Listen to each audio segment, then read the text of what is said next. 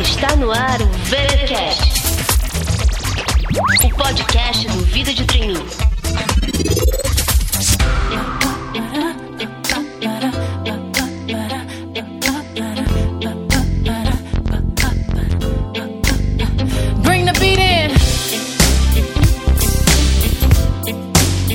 E aí, galera? Estamos de volta com mais uma edição do VTcast, o seu podcast quinzenal sobre carreira. Aqui quem fala é Cintia Renault, autora do Vida de Trainee. Para quem não conhece, o Vida de Trainee é um portal onde eu explico como os processos seletivos funcionam, dou dicas sobre planejamento de carreira, também divulgo algumas vagas de estágio, trainee. Enfim, quem quiser conhecer, o site é o vidadetrainee.com.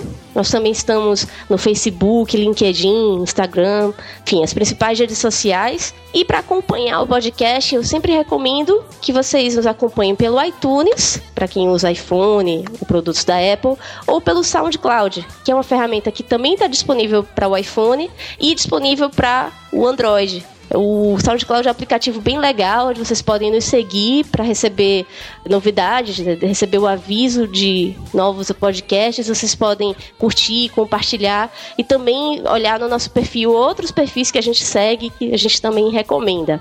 E aí, para tratar do tema de hoje, primeiro vamos assim introduzir o tema de hoje. A gente está na época de programas de trainee, os nossos ouvintes estão participando provavelmente de vários programas, estão buscando a sua vaga na, na sua empresa dos sonhos. E hoje, assim, tá muito em pauta essa questão de você trabalhar fazendo o que gosta, trabalhar em um lugar que você gosta, que você se identifica. E assim, eu acho que um dos requisitos para você realmente se identificar e gostar, se sentir bem trabalhando um lugar, é que você se sinta livre, que você tenha assim liberdade de ser como você é. E aí que a gente entra no assunto que está muito em pauta hoje, que é a diversidade nas empresas. E aí para falar desse tema, eu trouxe uma super especialista para vocês que atendeu aqui ao nosso convite, é a Adriana Ferreira. Ela é líder de diversidade e inclusão na IBM. Tudo bem, Adriana?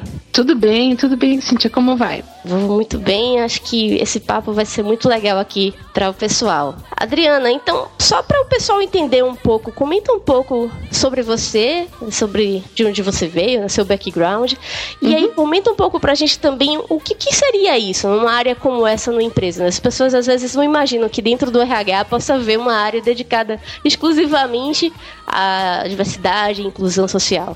É, isso mesmo. E eu queria agradecer primeiramente o convite. Para mim é um prazer falar é, com você e, e, saber que tem outras pessoas interessadas né, nesse tema, ouvindo, e pessoas que estão buscando a carreira de trainee ou de estagiário, ingressando nas empresas, interessados em entender como é que o mercado de trabalho também está se preparando para receber vocês, né? Para receber os jovens, para receber uh, representantes da nossa sociedade, que é uma sociedade múltipla e diversa. Então, as empresas estão sim preocupadas com isso. Vou falar um pouquinho sobre mim que né, você comentou, eu estava comentando com você antes da nossa entrevista começar a respeito da minha carreira.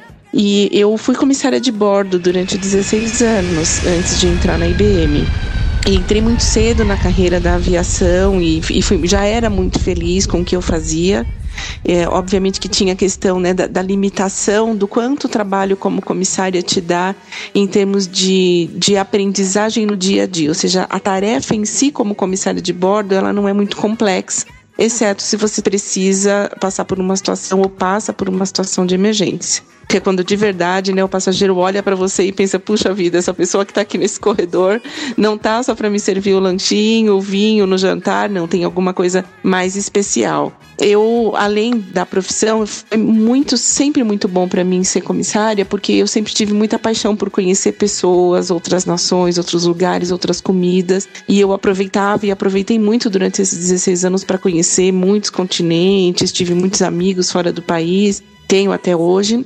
Então, eu já era muito feliz sendo comissária durante todo esse tempo, mas a empresa que eu trabalhava faliu e eu tive que me reorganizar, né? repensar minha carreira, o que, que eu ia fazer, e foi aí que eu pensei: bom, eu vou ter que começar do começo, porque a, a, função como comissária não me permitiria uma grande gama, assim, uma alternativa muito grande de carreiras possíveis para mim Então eu fui fazer gestão de recursos humanos, já tinha estudado psicologia numa formação anterior. E aí eu pensei, bom, com gestão de RH pelo menos, eu sei que eu vou trabalhar com pessoas e RH é uma coisa que me chama bastante atenção, eu acho que vai ser muito bom para mim, mas eu não tinha nada para contribuir para a empresa. Então eu disse, eu vou começar como estagiária e me candidatei em centenas de vagas. Eu comprei uma revista, 150 melhores, para a gente trabalhar, né? E comecei a pensar o que, que essas empresas estão oferecendo. E me chamou a atenção a época que a IBM tivesse um programa e já tivesse esse viés de dizer aqui na IBM as pessoas podem ser quem elas são e serem autênticas e serem valorizadas pelas suas diferenças. E eu disse, puxa, essa é uma empresa que eu gostaria de trabalhar. E foi assim que eu vim parar aqui. Como estagiária aos 38 anos, eu confesso para você, Cintia, que não foi muito fácil para mim quando eu me apresentava como estagiária, as pessoas me olhavam, estranhavam, né? Eu já tinha 38 anos e já deveria ter a essa época pelo menos na minha cabeça, uma carreira consolidada, um, um, falar uma língua né, fluentemente e tudo mais. E foi assim que eu vim parar aqui na IBM. Você sabe que já faz agora oito anos que eu trabalho aqui e já passei por várias, ou a gente vai falar um pouco mais sobre isso, mas já passei por diversas outras carreiras aqui dentro da IBM, que é uma empresa que permite essa multiplicidade de a gente experimentar outras carreiras, o que tem sido muito bom. Mas até hoje eu me apaixonei pela IBM pela questão da diversidade e por um não vou dizer que é por um acaso, não, foi depois de muito esforço e o meu comprometimento com a empresa. Não é por acaso, então, que eu entrei na IBM por gostar de diversidade e por ter essa bandeira de ser uma empresa diversa, mas acabei me tornando líder de diversidade e inclusão aqui na IBM Brasil, onde eu atuo já há três anos e meio quase. E nesse meu papel como líder de diversidade aqui no Brasil, eu tenho vários pilares, né, que sustentam esse trabalho de diversidade. Um deles e um dos mais importantes é a questão da inclusão das pessoas com deficiência, com qual eu venho trabalhando já com bastante afinco e promovendo melhorias nos nossos processos, aumentando o número de pessoas com deficiência que trabalham conosco. A gente também tem um foco muito forte, é já uma política da IBM de muitos anos, fazer um trabalho sério e estruturado sobre o empoderamento da mulher no mundo corporativo.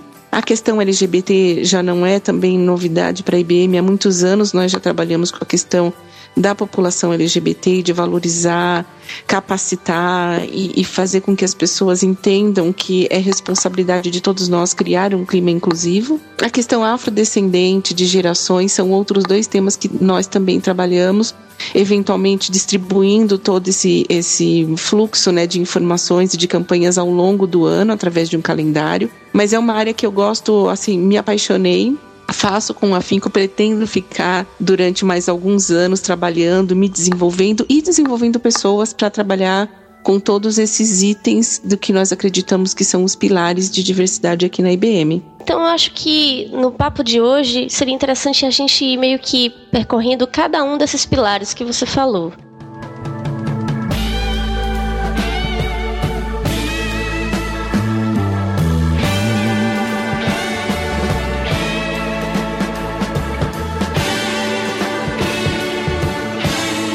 E aí, para começar, eu queria falar um pouco dessa questão que você falou de empoderamento da mulher. Uhum. Assim, esse é um debate em voga já há bastante tempo. Acho que desde que as mulheres começaram a entrar no mercado de trabalho, sempre teve essa questão de ter poucas mulheres em certos departamentos. E aí, assim, hoje acho que já vem aumentando isso, mas a gente ainda identifica que existem poucas mulheres em cargos de gestão, principalmente na alta gerência, em cargos executivos, de CEO e tudo, e tudo mais. E também a questão até às vezes de diferença de salário, né? De falta de equiparidade. Então, teve um caso que ficou bem conhecido agora no início do ano, que foi durante o Oscar, durante a cerimônia uhum. do Oscar, a Patrícia Arquette, que foi a vencedora do prêmio para atriz coadjuvante, ela fez um discurso assim bem entusiasmado sobre a questão de mulheres em Hollywood, de atrizes em Hollywood terem uma grande diferença de salário em relação aos atores.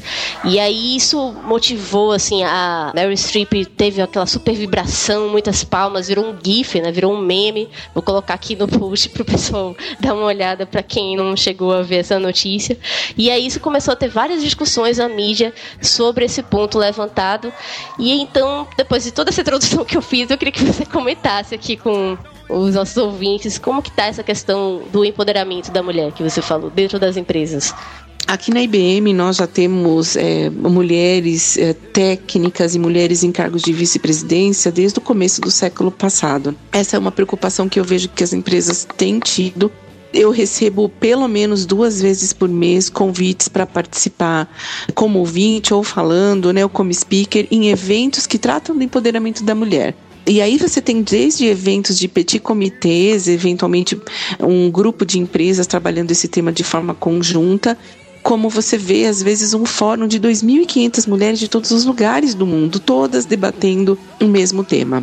Agora, senti uma coisa que eu ouvi outro dia, uma crítica interessante que eu ouvi sobre um estudioso do INSPER, é, quando consultado sobre números, como é que estava essa questão da mulher, que saídas ele via para essa situação, e foi um comentário masculino que eu acho importante também a gente levar em consideração. Então, grupos para falar sobre empoderamento da mulher sem a participação do homem podem navegar por um viés um pouco perigoso. É importante a gente ouvir o que, que tem do lado de lá também, né? Ter uma voz múltipla nessa análise. E ele comentou muito sabiamente que ele tem percebido que os grupos de mulheres são diferentes dos grupos de pessoas com deficiência ou de LGBT, porque eles são muito bipartidos ou mais, né? São multipartidos. Então, ao invés das mulheres se unirem num evento grande, tratar desse tema de uma forma uníssona e dar uma voz mais forte, o que acontece é que existem muitos pequenos grupos tratando do mesmo tema. E eu não vejo nenhuma dificuldade em a gente entender, por exemplo, que a mulher no campo é um tema diferente, encontra desafios distintos da mulher no trabalho, da mulher executiva, da mulher que não trabalha, que é mãe e que é do lar, e da mulher que está nas escolas, e das jovens que estão no ensino médio. Então eu acho que de alguma forma a gente tem sim que ter uma quebra de qual é a questão que a gente está olhando, é a mulher na corporação, é a violência contra a mulher, do que, que a gente está falando? Então, eu acho importante que as empresas estejam olhando para isso e fazendo ações bem efetivas. Né? Então, alguns exemplos, aqui na IBM, por exemplo, nós temos é, treinamentos específicos para as mulheres em distintos níveis de maturidade, né, de carreira. Então a gente tem a mulher que ainda está começando a pleitear um, um, espaço de liderança. Então existem treinamentos que a ajudam a se colocar diante das situações de negociação, de trabalho em equipe, de estresse, de conflito eu tenho no nível acima mulheres já na primeira gerência que precisam entender como é que a gente faz essa leitura do trabalho em equipe, como é que eu faço para motivar e ser um role model para essas pessoas, e no nível mais acima de mulheres executivas que pretendem chegar até uma vice-presidência, né, ou que já estão nessa posição.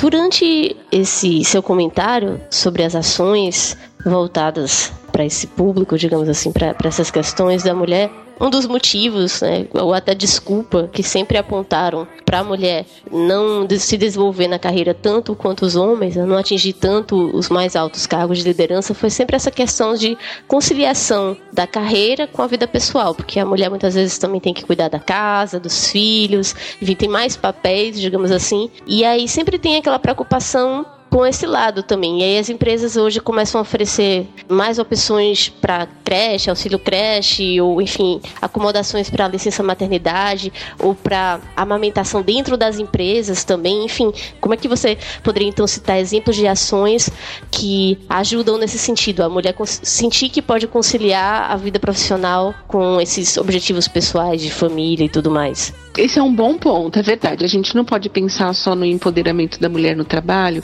pensando em apenas dar instrumentos e ferramentas para que elas possam decidir se elas querem ou não assumir uma posição executiva, porque você pode encontrar mulheres que simplesmente não querem trabalhar num ambiente de pressão, que sejam chamadas para resolver problemas críticos depois do horário de trabalho ou nos finais de semana, como existem homens que não querem fazer isso. Mas é verdade que a carga da mulher, ela, a gente nem diz que ela é dupla mais, porque você tem a parte em que você sai do seu trabalho, pega o filho na escola, cuida do teu filho quando chega em casa e depois eventualmente você ainda está se desenvolvendo, está fazendo uma faculdade, tem que estudar, tem que dar conta da roupa que o marido não ajuda a lavar ou eventualmente você não é uma pessoa né, que mora com seu companheiro ou companheira, não tem alguém para dividir essas tarefas com você. Então são infinitas as tarefas. Eu conheço mulheres que praticamente dormem quatro ou cinco horas por noite e não tem tempo de cuidar de si próprias, de cuidar da própria saúde. Mas é verdade que existem ações hoje que são muito efetivas e que ajudam a mulher a balancear essa carga que está sendo cada vez mais difícil. Uma delas, você até já mencionou, essa questão do auxílio creche, né? Então você tem um apoio financeiro para pagar pela creche do seu filho, com certeza é importante porque hoje esses serviços de cuidadores, né, e de creche, eles são caros porque eles são preciosos para nós e quanto melhor é o atendimento, mais cuidados você sabe, né, a segurança que você tem que o teu filho vai estar sendo atendido por alguém numa escola que tenha ética, que tenha postura, que tenha uma boa alimentação, que fique num lugar perto do teu trabalho, tudo isso conta e custa muito caro. Mas aqui na IBM, por exemplo, a gente tem a extensão da licença maternidade por mais dois meses, né, que hoje não é obrigatório por ela, é uma recomendação para que as empresas atendam e a IBM né, faz isso desde o momento em que isso foi sugerido pelo governo. Nós também temos a modalidade de trabalho home office, então as mulheres vindo ou não de uma licença maternidade podem fazer o seu trabalho das suas casas todos os dias da semana, se estiverem formalmente no programa de home office, ou escolher o que a gente chama de semana comprimida, por exemplo, eu trabalho duas horas a mais por dia, de segunda a quinta, e a sexta saio quatro horas mais cedo, ou cinco horas mais cedo, enfim. Eu posso trabalhar dois ou três dias de casa, no meu caso eu não venho para o trabalho nos meus dias de rodízio, o que me ajuda bastante, né? Não tem que carregar computador no transporte público. Além disso, aqui na IBM nós desenvolvemos uma contratamos uma consultoria que trabalha com apoio às crianças e adolescentes. Então, o projeto chama-se Família 24 Horas e a gente tem literalmente 24 horas por dia profissionais, professores disponíveis para ajudar as crianças e aí a faixa etária é dos 6 anos até os 21. Então, aí já no, na fase de vestibular a resolver os problemas da escola. Então tem alguém dedicado para te dar essa força, tudo isso sem custo para os funcionários. Ele pode colocar nesse plano quantos filhos ele quiser, inclusive o marido, né? Então se o esposo trabalha na IBM, a mulher pode consultar também, porque muitas vezes eu se tivesse hoje um filho e tivesse que ensinar aritmética, um pouco mais sobre geografia política, por exemplo, teria dificuldade. Então esse site ele nos ajuda bastante com isso. E, bom, falamos da flexibilidade. Nós recentemente lançamos uma sala para lactantes. Então, hoje, em quatro sites da IBM, a gente tem um espaço dentro do departamento médico, onde a mãe pode ir lá fazer a extração do leite, guardar o leite na geladeira para a noite levar e amamentar o seu filho. Então, tudo para promover melhor esse equilíbrio, né? E além disso, eu queria compartilhar com você uma iniciativa muito legal que a gente tem também aqui, várias empresas globais têm hoje o que se chama de grupos de afinidade, que são grupos de mulheres ou de outras afinidades, como LGBT, por exemplo,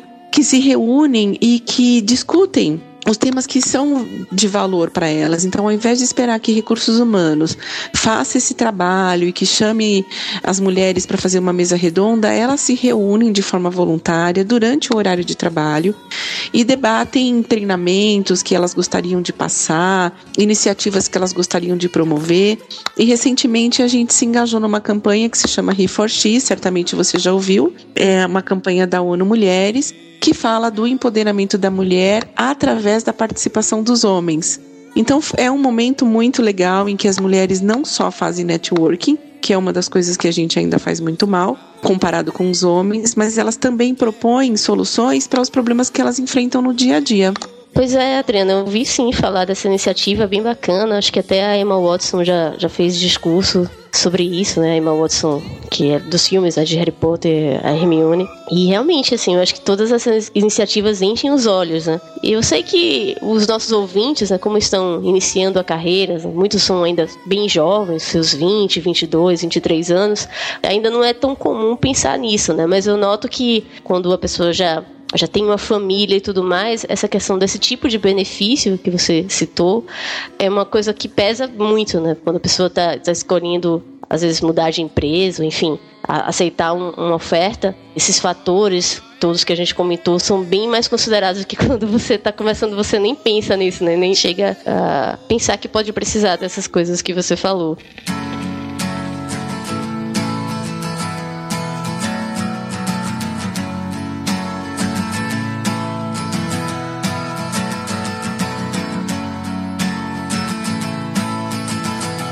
A gente avançar aqui nos itens, os pilares e tudo mais, você já fez alguns comentários né, sobre a questão LGBT.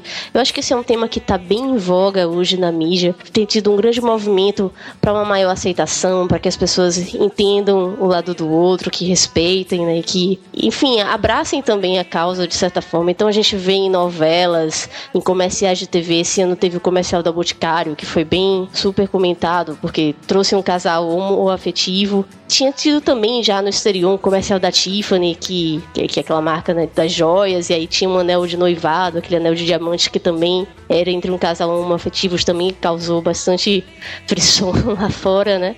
E enfim, é um assunto que está bastante em voga. E a gente às vezes vê até um pouco de, de polaridade, né? Algumas pessoas são ainda colocam, às vezes, motivos religiosos, outros motivos que elas ainda, digamos que, uma certa restrição quanto a isso.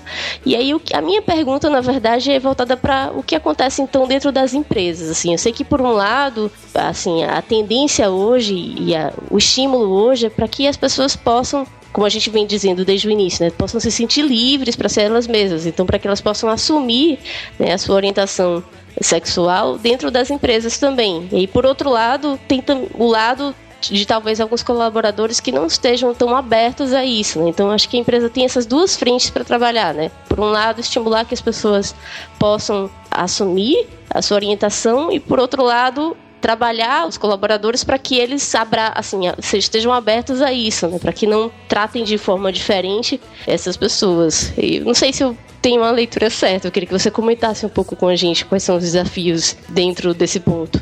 Olhando para essa questão LGBT e da importância que é nós tratarmos a diversidade sexual no, no ambiente de trabalho, muitas pessoas ainda questionam se isso é realmente relevante.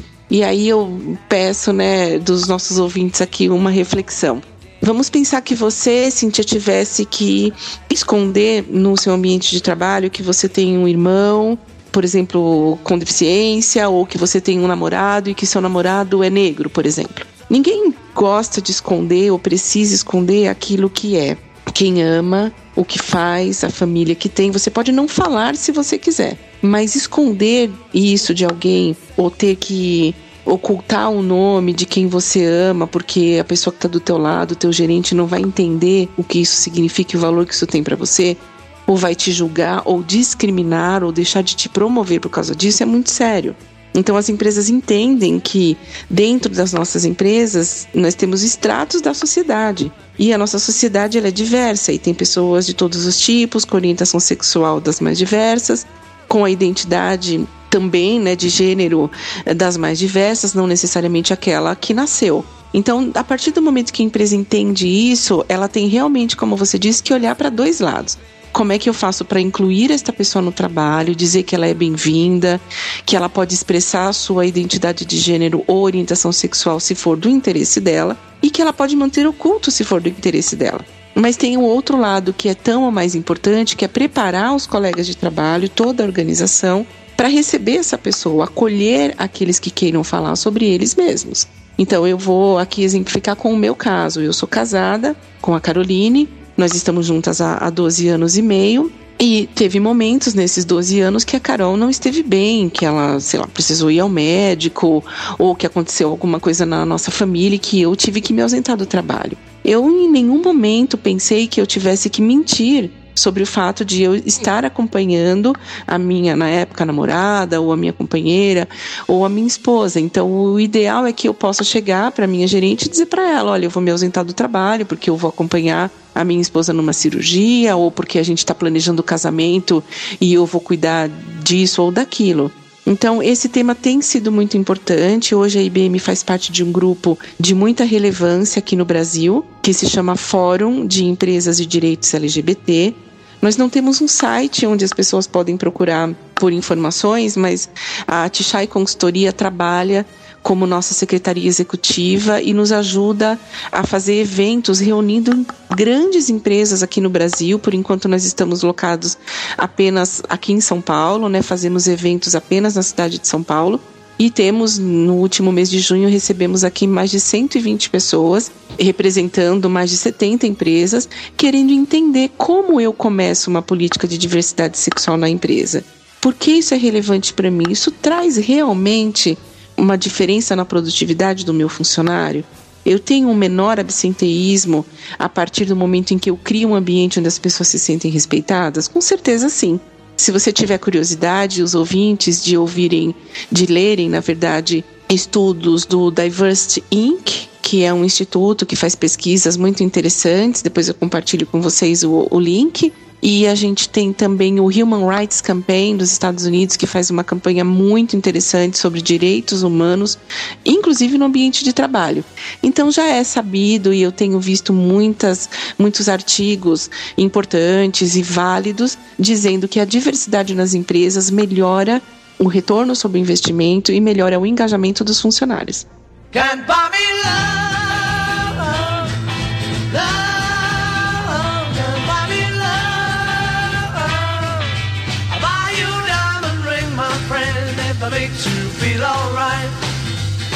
Você tocou num ponto agora no finzinho que eu acho até interessante a gente comentar um pouco. Uhum. Você falou que melhora engajamento, melhora produtividade, assim. Quais são os maiores benefícios que uma empresa tem ao realmente ter esse posicionamento de abraçar a diversidade? E assim, qual seria de repente assim a maior desvantagem, o maior problema que a empresa enfrenta quando ela não tem essa política? Olha, senti uma excelente pergunta. Eu dei uma entrevista para um blog que se chama Design de Causas recentemente, e uma das perguntas falava justamente disso, né? Existem riscos de uma empresa se propor a trabalhar com essa questão da diversidade sexual ou da diversidade como um todo? Os riscos sempre vão existir, mas a gente não consegue avançar. Ninguém, eu acho que nenhuma grande vitória, nenhuma grande descoberta nesse mundo foi feito sem que alguém tivesse arriscado alguma coisa talvez ido por um caminho cujos resultados ainda eram desconhecidos. Né? A gente poderia elencar aqui centenas de descobertas que foram feitas por tentativa e erro. Nós já passamos dessa fase da tentativa e erro, já estamos convictos pelo tempo que a IBM trabalha com esse tema e aí suportada agora por essas organizações internacionais que publicam esses temas assim com pesquisas feitas em, em, grandes empresas de que esse é um tema sim que deve ser tratado e que serve como atração de talentos o que no final das contas as empresas querem é atrair os melhores talentos os melhores trainees os melhores estagiários do mercado para o seu banco de talentos interno. Então, se a gente começar a elencar aqui as vantagens, a atração de talentos com certeza é uma delas. Tem uma outra parte que é eu posso até atrair talentos para trabalhar comigo se eu de repente coloco na mídia um trabalho que a gente fez, publico que nós somos comprometidos com a questão da diversidade. Mas o que, que eu tenho feito na prática? Né? O que, que meus funcionários têm falado sobre isso? E aí eu vou te dar um exemplo para a questão da identidade de gênero. Na IBM nós temos pessoas transexuais e que utilizam o toalete do gênero a que ela se identifica hoje, o que é absolutamente natural e um direito dessa pessoa. E reconhecemos a nova identidade dessa pessoa antes mesmo de ela ter um nome social reconhecido pelo governo. Porque o que importa para nós é que se eu tenho uma pessoa que entra na minha sala e me diz eu não me sinto confortável para usar o banheiro feminino, porque não me encaixo nesse corpo de mulher, estou passando por um processo de transição de gênero, eu não preciso esperar que uma documentação, um documento jurídico, legal, oficial do governo diga isso para mim. Eu estou vendo e ouvindo dessa pessoa a necessidade que ela tem e vou procurar atendê-la o mais rápido possível, né? E aí me organizando, entendendo quais são ali, que se tem alguém, algum grupo que eu tenho que sensibilizar em relação a esse tema. Então, falando disso, eu conheço várias pessoas e eu mesma posso garantir para você que eu já deixei de, de aceitar oportunidades do mercado porque eu me sinto incluída na IBM, me sinto respeitada e muito valorizada, tanto pelo que eu sou e aí é, é, só realmente por um acaso que sendo uma pessoa gay, né, ou lésbica, eu esteja assumindo uma posição de diversidade. Ela já foi ocupada por uma pessoa que não era negra e não era gay, por exemplo. Então isso não é um, um requisito para estar aqui nessa posição. Mas a retenção dos funcionários é algo que as empresas precisam se preocupar. Então, olhar para a carreira da mulher, olhar para a questão do negro dentro da empresa, se ele está ocupando uma posição executiva, é sim um fator de retenção e a gente tem visto isso. Qual que é a desvantagem? A desvantagem, se você não está pronto ou convicto das políticas que você tem, é não saber lidar com a adversidade. Por exemplo, com uma crítica religiosa que pode vir certamente entre os nossos funcionários há centenas, talvez milhares deles no mundo todo. E tem, né? Temos, porque nós estamos presentes em 170 países. Então nós temos muçulmanos, nós temos pessoas que são budistas, católicos, umbandistas é, e evangélicos, e que vem a questão da identidade de gênero ou da orientação sexual podem ver como um problema ou simplesmente nem debatem esse tema. Então, algumas empresas nos perguntam como é que vocês fazem para lidar com isso em países em culturas tão distintas. O fato é que dentro da IBM essas políticas são válidas e os funcionários que podem e queiram se identificar ou fazer parte desses grupos de afinidade ficam à vontade para fazer isso ou não. Então ninguém é obrigado a participar. Não é porque eu sou mulher ou porque eu sou negra ou lésbica que eu tenho que fazer parte de um grupo de afinidade, mas em uma vez fazendo, eu preciso entender o porquê a IBM faz isso para poder me colocar de uma forma adequada. Aqui na IBM, Cintia, a gente tem um canal de denúncias, que também não é muito comum que as empresas, principalmente brasileiras, tenham que é um pouco diferente de uma ouvidoria, né? A ouvidoria vai abrir para o cliente externo, principalmente, um canal para você reclamar, dizer sobre um processo, é algo que você não ficou satisfeito. No caso do nosso Concern and Appeals, que é o nome do canal interno que nós temos, qualquer funcionário pode trazer para recursos humanos e para a alta diretoria da companhia em todos os lugares do mundo uma situação em que ele tenha se sentido discriminado, perseguido, que tenha sofrido preconceito ou que tenha presenciado qualquer tipo de desvio ético ou até mesmo financeiro. Então, ter esse canal sendo um canal confiável, né? Eu já fiz parte de, desse, desse time durante três anos aqui na minha carreira e eu acredito que esse é um canal que dá para o funcionário a confiança de que aquela política que a, a companhia se propõe, ela realmente pode ser seguida, validada e que você pode se sentir confortável para expressar a sua opinião, é verdade, desde que ela não ofenda o outro e não limite a atuação do outro no ambiente de trabalho.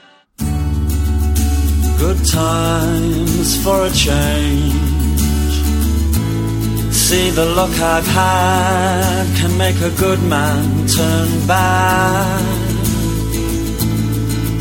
Você citou aí, falou essa questão da diversidade de crenças religiosas na empresa. Uhum. Milhares de funcionários em diversos países. Você falou, existirão várias crenças. E aí, sobre isso, eu tenho até um, um caso, assim, pessoal, que aconteceu comigo hum. quando eu tava no Canadá. Eu, eu, morei um ano no Canadá e quando eu tava lá, eu trabalhei na Alcatel Lucent, que é uma empresa de tecnologia também, né? De tecnologia de comunicações. E aí, quando eu tava lá, que chegou a época do Natal, eu tinha aquela visão de filmes, né? Eu tinha aquela visão de que ia. Aquela visão. Filme Esqueceram de Mim, né? Que toda, ia ter um monte de casas com aquela super decoração de Natal, todas iluminadas, a cidade inteira ia ficar com a cara do Natal, assim. Que era o meu primeiro Natal com neve, né? Inclusive. E aí eu me surpreendi, porque na verdade eu não vi tanta decoração, além do, que a gente já vê aqui em shoppings, e, enfim, outros centros, não tinha nada de diferente do que eu já estava acostumada a ver. E aí, inclusive, na empresa que eu trabalhava, a empresa não fez nenhum tipo de decoração. E aí eu, como brasileira, assim, já imaginei, ah, a empresa tá com corte de custos, já decidiu não fazer decoração esse ano. E aí, quando eu fui comentar, perguntar o que tinha acontecido para uma colega, que, enfim, era de lá, do Canadá e tudo mais, ela olhou para mim assim, ela que achou estranha minha pergunta. Ela disse: Puxa, Cintia, mas aqui na empresa a gente tem várias crenças, a gente tem inclusive muitos não cristãos. Então não seria legal se a empresa colocasse uma decoração natalina como se todo mundo aqui fosse cristão. E aí eu né, tive aquele choque, né? Aquele, aquele choque de realidade, aquele choque cultural. Puxa vida, eu não tinha nem pensado nisso, né? Aqui no Brasil a gente nem cogita esse tipo de coisa, né? Bom, embora o país seja laico, né? O Estado seja laico como a maior parte, é, no mínimo cristã, digamos assim, a gente nunca nem nem chega a pensar por esse lado, né? É verdade. Em várias outras coisas eu imagino que fora uma situação como essa que eu dei. E aí foi bem interessante, porque aí eu percebi realmente a empresa tinha muitos indianos, muitas, é, enfim, muitas pessoas de outras origens, de outros países. O Canadá é um país que recebe realmente muitos imigrantes, pessoas de vários países. E realmente era apenas lógico que a empresa não fosse representar apenas um grupo dentro de todos os seus colaboradores. E aí foi interessante, porque ao mesmo tempo eles, eles deram a liberdade e aí dentro da empresa alguns setores fizeram pequenos concursos de decoração natalina, cada um decora, decorava seu próprio cubículo e tudo mais, que era meio que aquela questão de né, a gente não vai representar a empresa inteira, como sendo cristã e comemorando o Natal, mas cada um pode expressar né, o, seu, o seu apreço, digamos, por essa época e tudo mais. E aí cada um podia ter a sua decoração, enfim, teve até uma brincadeira, como eu falei, concurso e tudo mais. Natalino, todo uhum. mundo participou, uhum. né? é, muitas pessoas do meu setor participaram, de bater foto, enfim. Foi uma coisa uhum. bem bacana, diferente assim, que foi para enfim, cada grupo poder se expressar, né, como você vem falando. Uhum. E aí, assim, eu noto que aqui no Brasil a gente, de novo, tem dois lados, assim. A gente, por um lado, tem algumas empresas que meio que forçam a barra para todo mundo participar daquela religião. Então, sei lá, fazem círculos de oração. Vamos começar hoje o dia, enfim, fazendo uma oração ou alguma coisa assim enquanto que algumas pessoas né, são, enfim, têm uma religião diferente. E ao mesmo tempo tem também o lado da empresa em que temos apenas um ou dois colaboradores no setor que são mais religiosos, frequentam a igreja, falam mais, né, trazem mais à tona o assunto de religião, de Deus, enfim, de suas crenças, e eles se sentem intimidados pelos outros, né, que meio que zombam deles, acho como se eles talvez não tivessem tanta capacidade crítica ou de discernimento como se fossem né, apenas guiados pela religião e aí por isso não pudessem ter ideias próprias assim. Né? Então eu acho que uhum. tem muito esses dois lados aqui no Brasil. E aí, como é que, de novo, como é que as empresas lidam com essa situação? Não muitas empresas lidam com isso, eu acho. Aqui na IBM nós permitimos, obviamente que, né, permitimos nem tem como não permitir que alguém tenha a sua própria religião, não é esse o caso, mas as expressões religiosas nós não conseguimos acomodá-las todas aqui na IBM ou no nosso prédio. Então imagina você que se nós tivéssemos um pedido para alguém fazer um culto é, que não fosse ecumênico, né, que servisse a todos, eu teria que ter talvez um um espaço para um bandista fazer a sua sessão, o evangélico fazer o seu culto, o católico rezar sua missa e o muçulmano que uma sala que fosse virada para o pôr do sol. E aí eu não consigo, no, pelo menos aqui no Brasil, nós não temos um prédio que possa receber todas essas expressões religiosas na prática. Mas existem muitas empresas que têm feito um trabalho muito interessante que é o da consciência religiosa, que é compartilhar, pelo menos uma vez por ano, eventualmente numa semana da diversidade, por exemplo, diferentes aspectos, depoimentos de pessoas que têm religiões diferentes, explicando por que a religião uh, olha para esse aspecto, o que, que, é considerado, quais são os cultos, o, como funciona. Eu tenho aprendido, sabe, Cíntia, nesses últimos anos aqui, que a comunicação é a chave do negócio. Então, se você quer obter respeito e consciência das pessoas sobre uma campanha, algo que você valorize e quer que as pessoas entendam, você tem que explicar para as pessoas por que isso existe, o porquê isso é importante. Até hoje, desde que eu entrei na IBM, eu não passei por nenhuma situação em que a religião tenha sido um impasse para nós tenha tido. E, e, olha que nós temos uma frente LGBT bastante forte e reconhecida no mercado, pelo menos aqui na região de São Paulo. As empresas conhecem e reconhecem o nosso trabalho. Então eu, eu me orgulho que as pessoas estejam entendendo isso e respeitando, mas ainda há muito o que fazer.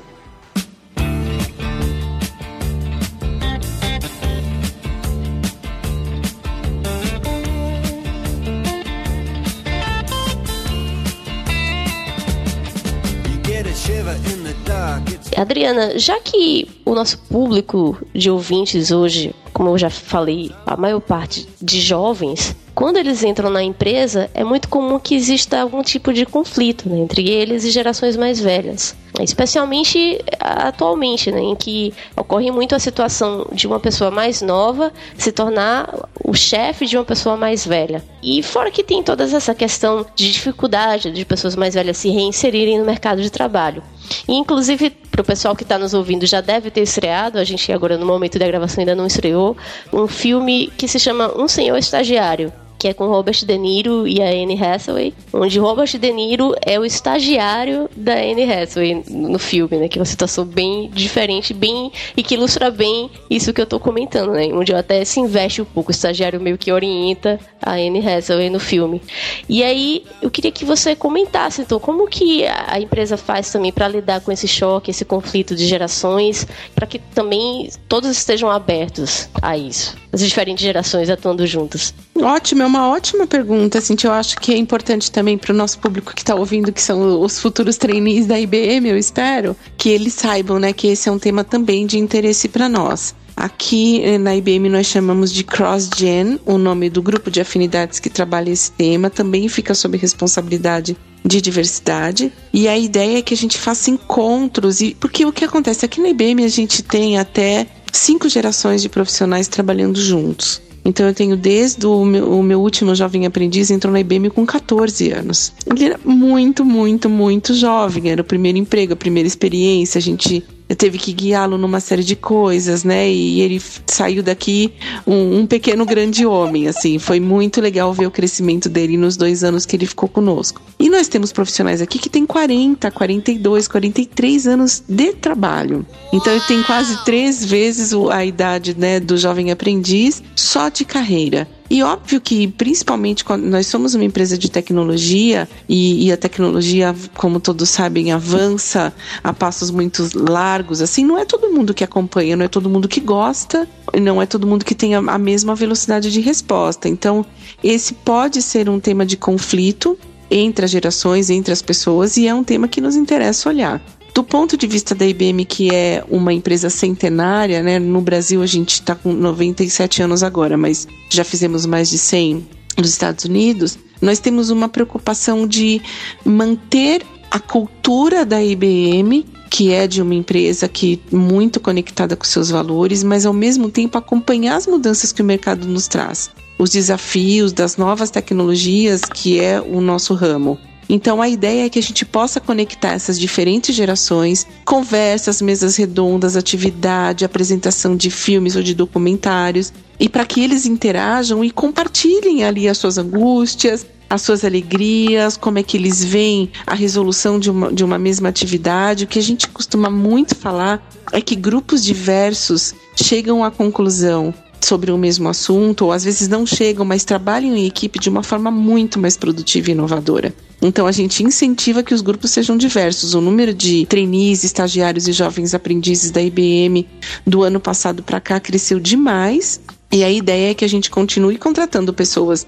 Como eu já disse, né? Fui contratada aos 38 anos como estagiária, que essa multiplicidade de idades e de representantes de cada geração faça parte, continue fazendo parte do nosso DNA.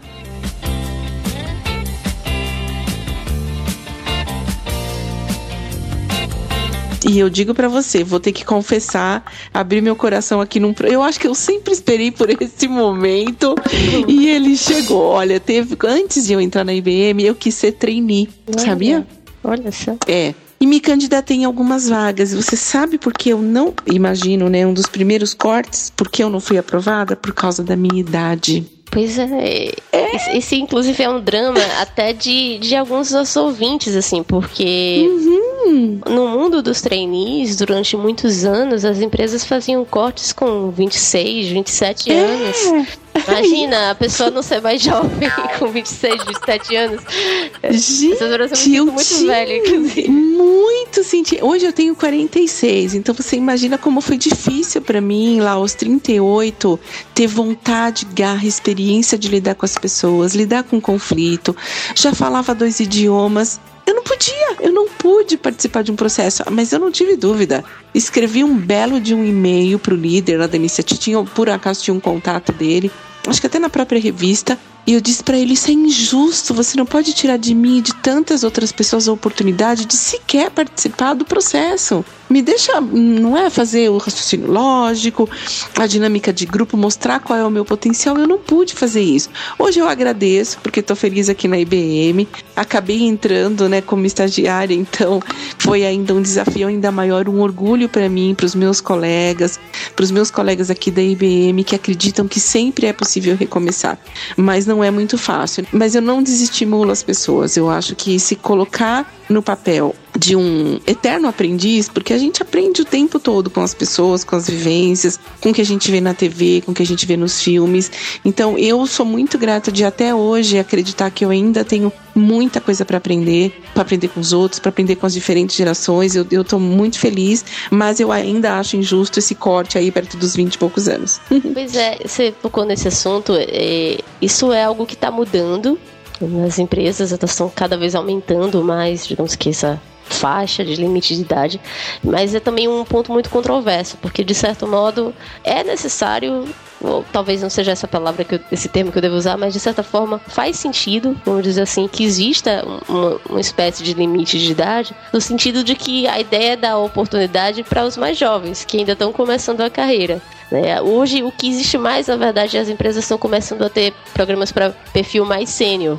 Aí são programas que já pegam uma faixa aí perto dos 30, entre seus, sei lá, 28, 34 anos, não sei bem qual é a faixa que as empresas usam para esse critério, mas elas começam a fazer agora outros programas já voltado para outros grupos, digamos assim. Mas é, é uma coisa muito complicada mesmo de se ajustar, porque se ao mesmo tempo abrisse para todo mundo, digamos, para todas as idades, aí ficaria até um pouco injusto, assim, uma pessoa com muito mais experiência de vida e de carreira e tudo mais, versus uma pessoa com menos experiência. Mas ao mesmo tempo, essa outra pessoa que tá querendo mudar de carreira ou tá querendo recomeçar, ela também merece uma chance. Então, como você falou, é uma. É, é, algo, é um dilema, né? É, é assunto assim, é pano pra manga pra um outro podcast inteiro. É verdade.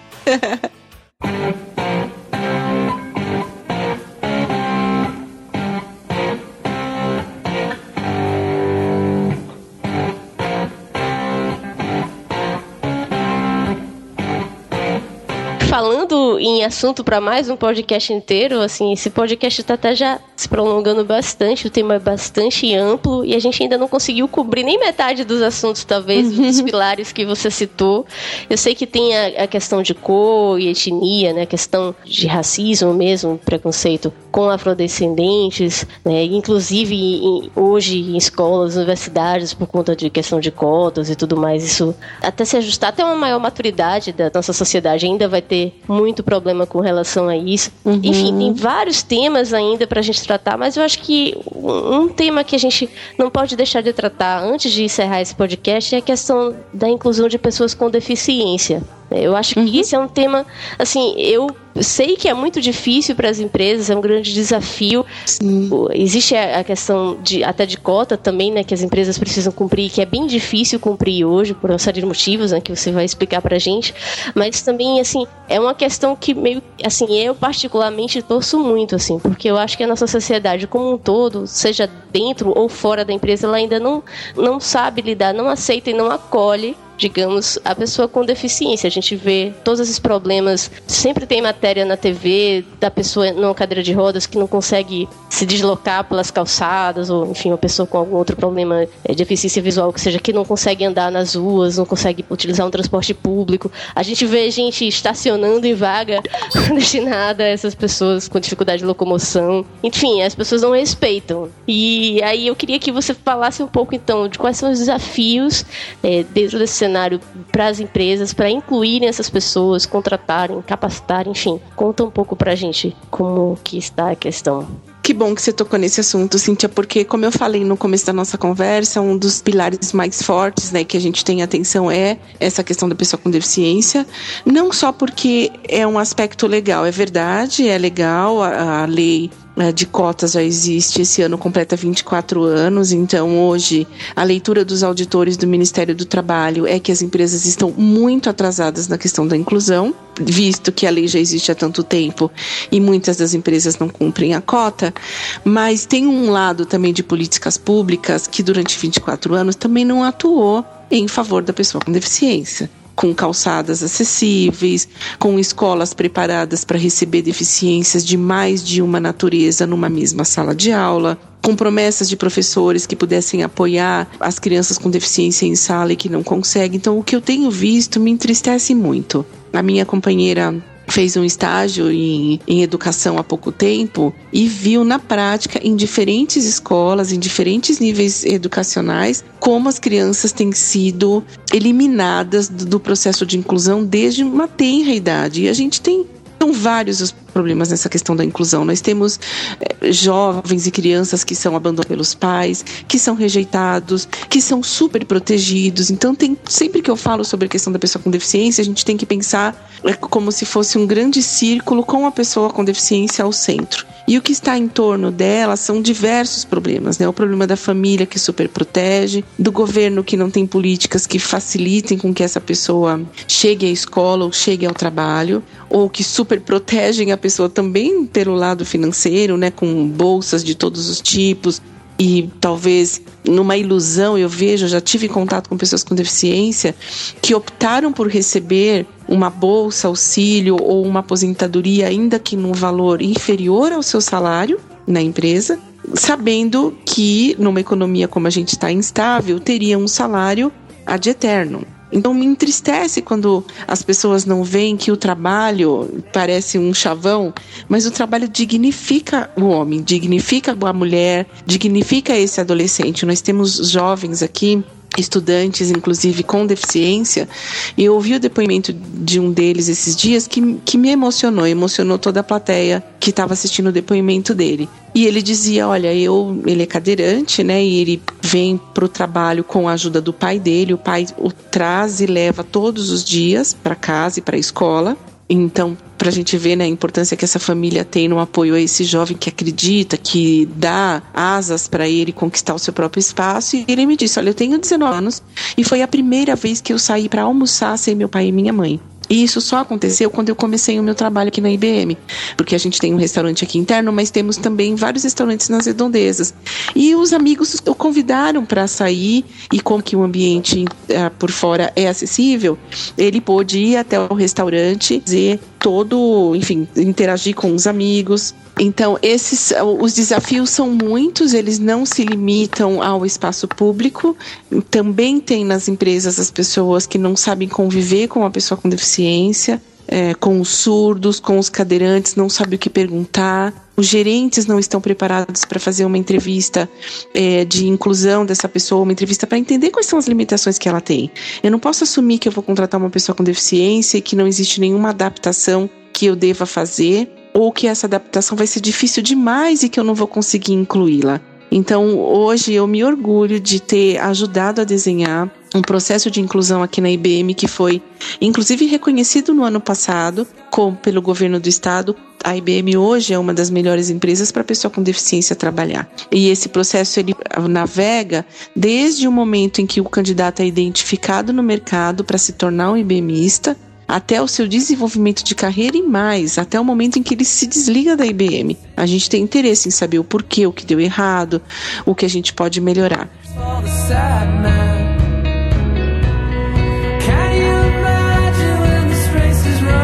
Então, o que eu deixo né, de recado para vocês é que muitas empresas ainda olham para o tema de diversidade como se a questão da deficiência fosse a única vertente, fosse o único ponto de interesse, de preocupação, e não é. A gente veio falando aí na última uma hora sobre tantos outros aspectos importantes, como também é a questão de raça, no nosso país, na nossa empresa, na escola onde nós estamos. Eu me entristeço quando estou numa fila de teatro, quando estou em um dos restaurantes que eu frequento e olho do meu lado e às vezes não vejo ninguém nenhum afrodescendente, nenhum negro, nenhuma negra, nenhuma criança negra no lugar. Então não é que eu frequento lugares onde as pessoas não estão, não é isso, mas quando você olha para o lado, as pessoas não estão nesses ambientes. Então eu, eu sou nasci na zona leste aqui de São Paulo, na periferia, fui criada nesse ambiente diverso e acho que as empresas têm que se atentar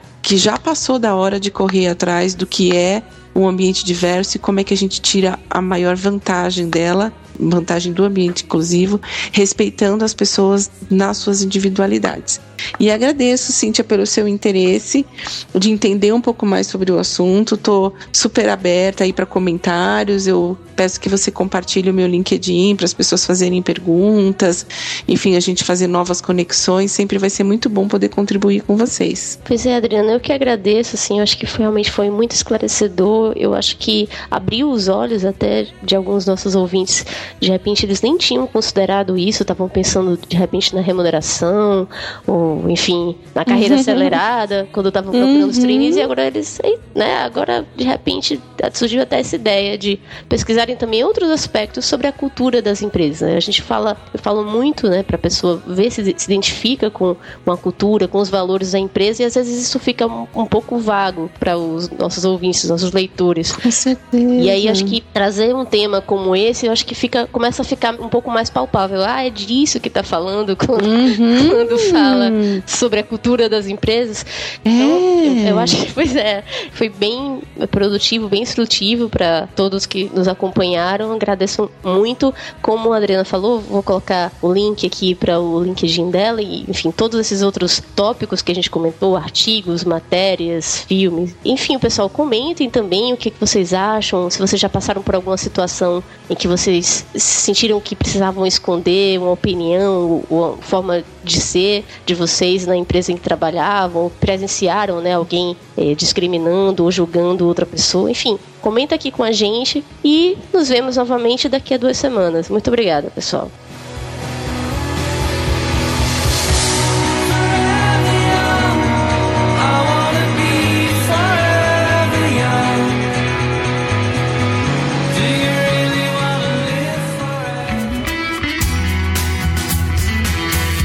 Você acabou de ouvir o VTCast.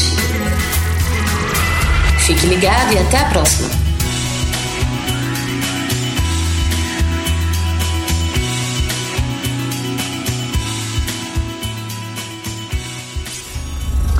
Podcast editado por Léo Marx, em São Marcos Studio.